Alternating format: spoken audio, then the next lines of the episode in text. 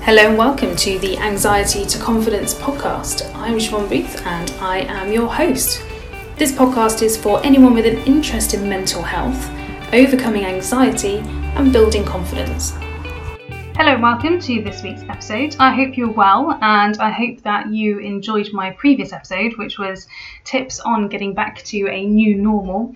Uh, we're still in the process of doing that, so if you haven't listened to it, then I would strongly recommend you head back and have a listen. Um, but yeah, so I I hope you're all well and that everything is slowly getting back to normal, but in a really safe way. So this week I wanted to talk about something that is really really interesting to me as a clinician, but also as somebody who has experienced anxiety themselves. So, I'm going to talk to you about the fight or flight response, um, but I'm also going to talk to you about a couple of other responses that are not so well known as the fight or flight response, and they are the freeze response and the fawn response, which is spelled F A W N for those of you that want to go Google it. Now, I've talked before about the fight or flight response, and it would probably be worth heading back to some of my previous episodes where I talk about some of the neuroscience of anxiety and kind of why it happens, what happens in the brain, and what kind of response that triggers. Because most people are quite aware of the fight or flight response. Um, I think we're taught it in schools, I don't really remember, but we tend to be quite aware of it. We tend to understand to a certain extent that when our brain perceives a threat, our body responds so that we can deal with that threat. And it either does that by preparing us to fight whatever it is that we're scared of, or it prepares us to run away. But what we found, um, particularly more um, as the human race has evolved and things aren't so simple, is that there are more responses than just fight or flight. And we're actually able to work out some of the behavioural responses that people often display when they're having these kind of responses to anxiety. So, what I wanted to do today is go through each of them, go through the ways that you can tell that someone is behaving that way, the ways that you might be able to notice that you're behaving that way, some of the thoughts that those people have. And the idea really is that if you're struggling with anxiety yourself, building self awareness around anxiety is really, really important so, understanding what behaviors you have that are impacted by anxiety can be really, really useful. It's really helpful in learning to overcome anxiety. It's really helpful in learning how to manage your anxiety and how to understand a bit better how you're coming across to other people as well, because often some of these responses can make people feel really uncomfortable. So I'm going to go through each one in turn. I'm going to start with the most commonly known ones. So we'll start with fight or flight and we'll talk through each of those and then we'll go on to freeze and fawn. And it would be interesting for you to have a think about which one of these you tend to do most often and in what situations as well. So the fight response. The person who is engaging in a fight response to anxiety or to a threat or to whatever has happened is very much focused on self preservation and they will engage in self preservation at all costs. So, whether they're defending themselves in a fight or whether they're defending themselves in an argument, there will be nothing that will stop them from trying to make sure that they preserve themselves.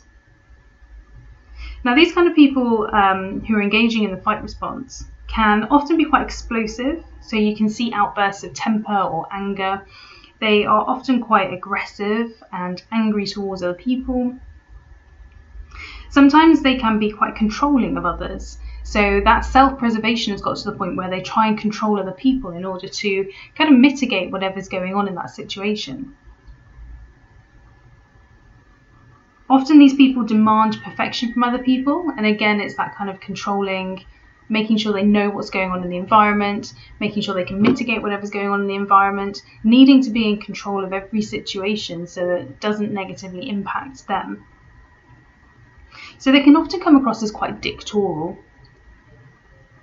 Now, the challenge for these people as well is that they are so engaged in this self preservation response that they often can't hear other people's points of view.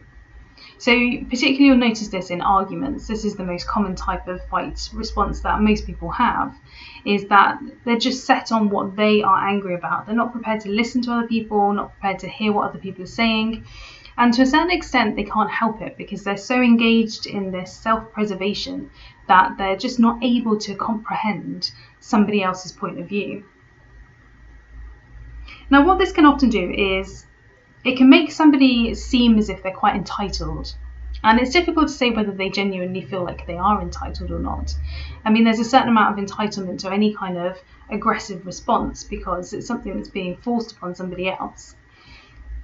But it's a really tricky one to understand from that person's point of view. And it's a really tricky one from an outside point of view to be sympathetic to because it's very unpleasant when you're around somebody who's behaving in this way. And it's quite interesting actually. You often hear about different management styles, and you often hear about managers who are quite dictatorial, quite controlling, quite aggressive. And you have to wonder what anxiety is leading towards that behaviour. Are they anxious that nobody will respect them? Are they anxious that nobody will listen to them? Do they have imposter syndrome? So it's quite an interesting thing to kind of consider why it is that somebody might be behaving in the way that they're behaving. Now, the flight response is a little bit different. So, again, self preservation is really important in all of these responses. That's the whole point. But for this person, they tend to be a lot more panicked and a lot more obviously anxious about the situation. These people are very much prone to rushing around, not very effectively quite often, causing them even more stress and anxiety over worrying about things. That can be things that have happened in the past, which we call rumination, or it can be things that are going to happen, might happen, it can be what ifs, uh, it can be a huge range of things. These people can be quite obsessive and compulsive. So, their own little version of controlling situations, um, but in a different way, not necessarily trying to control other people, but trying to control something that could be quite irrelevant to most people. These kind of people really struggle to stay still and they really struggle to relax themselves. Um, which is really fascinating when they come in for hypnotherapy because, of course, we're able to teach them how to relax themselves. So it's really, really handy when we can identify that somebody is responding in this way.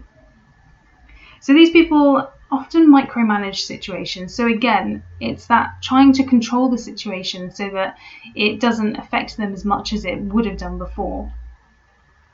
Now, these kind of people as well, they often strive to be really perfect.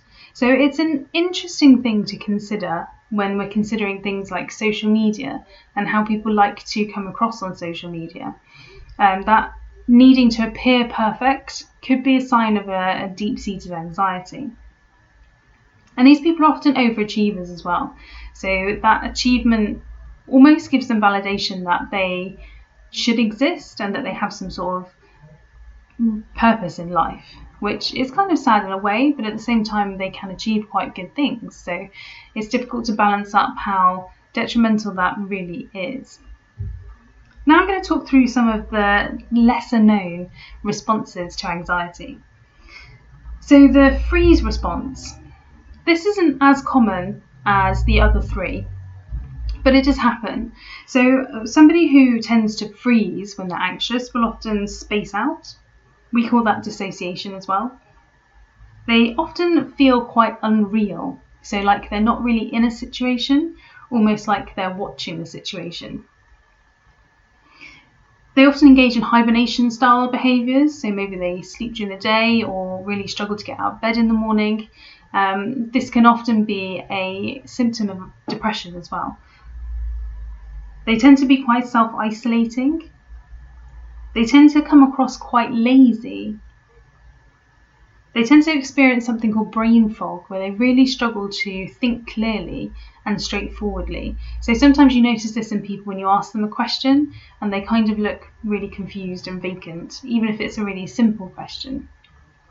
And often people, particularly parents, will respond quite kind of frustratedly to this kind of behaviour, um, but it's worth getting checked out really.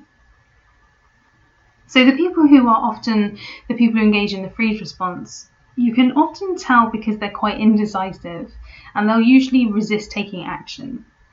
So, because of this, they tend to be quite achievement phobic. So, you might notice this in somebody who starts a lot of things but doesn't finish them. And they have a genuine anxiety around achieving things. These kind of people, generally speaking, just want to hide from the world and can sometimes go as far as feeling like they're dead or lifeless. So it can be quite a difficult situation for them to be in. And the freeze response is quite a challenging one, really, because it takes a lot of drive and it takes a lot of um, self discipline, really, to pull yourself out of anxiety and to learn how to control it.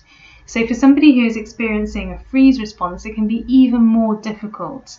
And that's one of the challenges that we really enjoy as therapists because if we can get somebody who engages in a freeze response to actually learn how to engage with the world and manage their anxiety in a more healthy way, then they tend to find that their life changes quite considerably.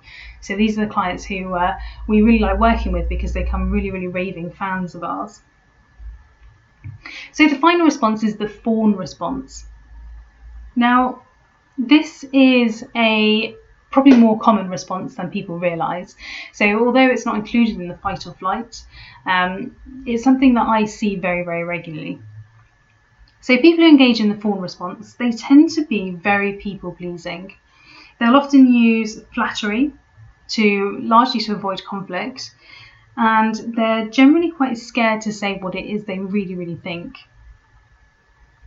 These people are generally over caring, very much incapable of standing up for themselves, and very crucially struggle to say no.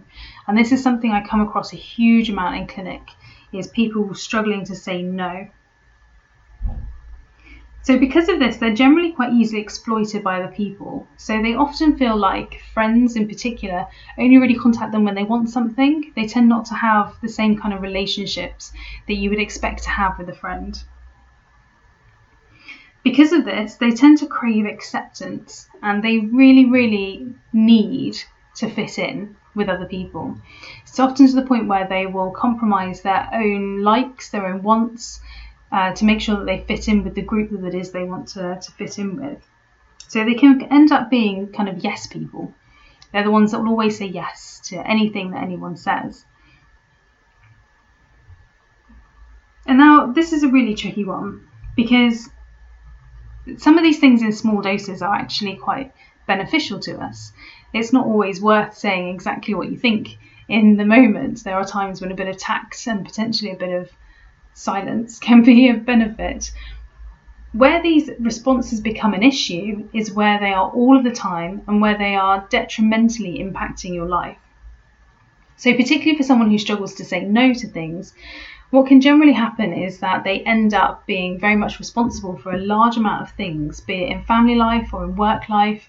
So they feel like they're working hard than other people, and it can make them feel very much like a victim and very much resent other people because they struggle to say no in the first place. And it is a really tricky thing. It's something that I've struggled with myself over the years is taking on that responsibility for other people when it's not really yours to take on. And it is really important that you learn to distance yourself from situations that are going to cause you more stress than is necessary.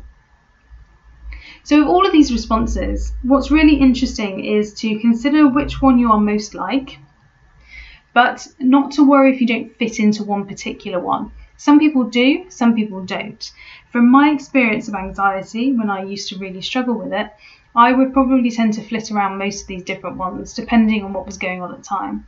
So there are times when I'd be more angry about situations, there are times when I would be more worrying about situations, there are times when I tried too hard to control situations, there are times when I just avoid everything and decide not to think about it. And there were times when I really struggled to say no and was really quite desperate for people to like me and want me and need me. So it's really, really important to understand yourself how your anxiety manifests itself and how it comes out because it becomes a really integral part to learning how to manage it in a more healthy way. Now, the important thing to consider here as well is that self preservation is actually a good thing. It's really, really important. And we need a certain amount of it because we do need to protect ourselves, sometimes from other people's issues, sometimes from situations that haven't gone how we wanted them to. So it's really, really important to understand that self preservation is good, but you have to be aware of when self preservation is going too far and it's leading you to behave in ways that are quite detrimental to you or to people around you. So, the important thing is self awareness. I've talked about self awareness before and being aware of how your anxiety manifests within you. Because I've talked about cognitive behavioral therapy before, but the thoughts that we have, the feelings that we have, and the behaviors that we engage in are all part of this cycle of anxiety that can often lead us to do things that we are not very happy about. So, the important thing is to understand that cycle, to be aware of which one of these things you tend to do, even in different situations, and to start to think about how you might want to behave differently or how different behaviours might benefit you more in different situations. Now, the reason I like to talk about these things is because with anxiety, there is loads of stuff that you can do for yourself. So, you can build self awareness by yourself. You can learn how to overcome a lot of these things by yourself if you particularly want to. But of course, if you feel like you need help and support with this, then that's why therapists like myself exist. So do get in touch if you need some extra support on how to manage your anxiety, how to work out how your anxiety manifests itself, how to understand your anxiety better, then please do get in touch. So if you want to get in touch with me, you can just head to my website, which is www.anxiety2confidence.com, and that's the number two. And there you'll find more information about sessions with me if you would like them, courses if you would like them. There's also a free negative thinking exercise on there, which is really, really helpful for understanding how your negative thoughts can contribute towards your feelings, which then contribute towards your behaviors. So it's a really useful thing to start with. But also, if you have any questions as well, you're very welcome to get in touch through the website. Uh, there's a contact form, and I'm pretty sure my email is on there, so you're very welcome to get in touch, ask any questions, or make any comments on what you've noticed about yourself when it comes to your anxiety. That's all for today. I hope you have a fantastic week, and I look forward to chatting to you again next week. Thank you for listening to this episode of the Anxiety to Confidence podcast. You can find more information and my extensive blog at www.anxiety2confidence.com.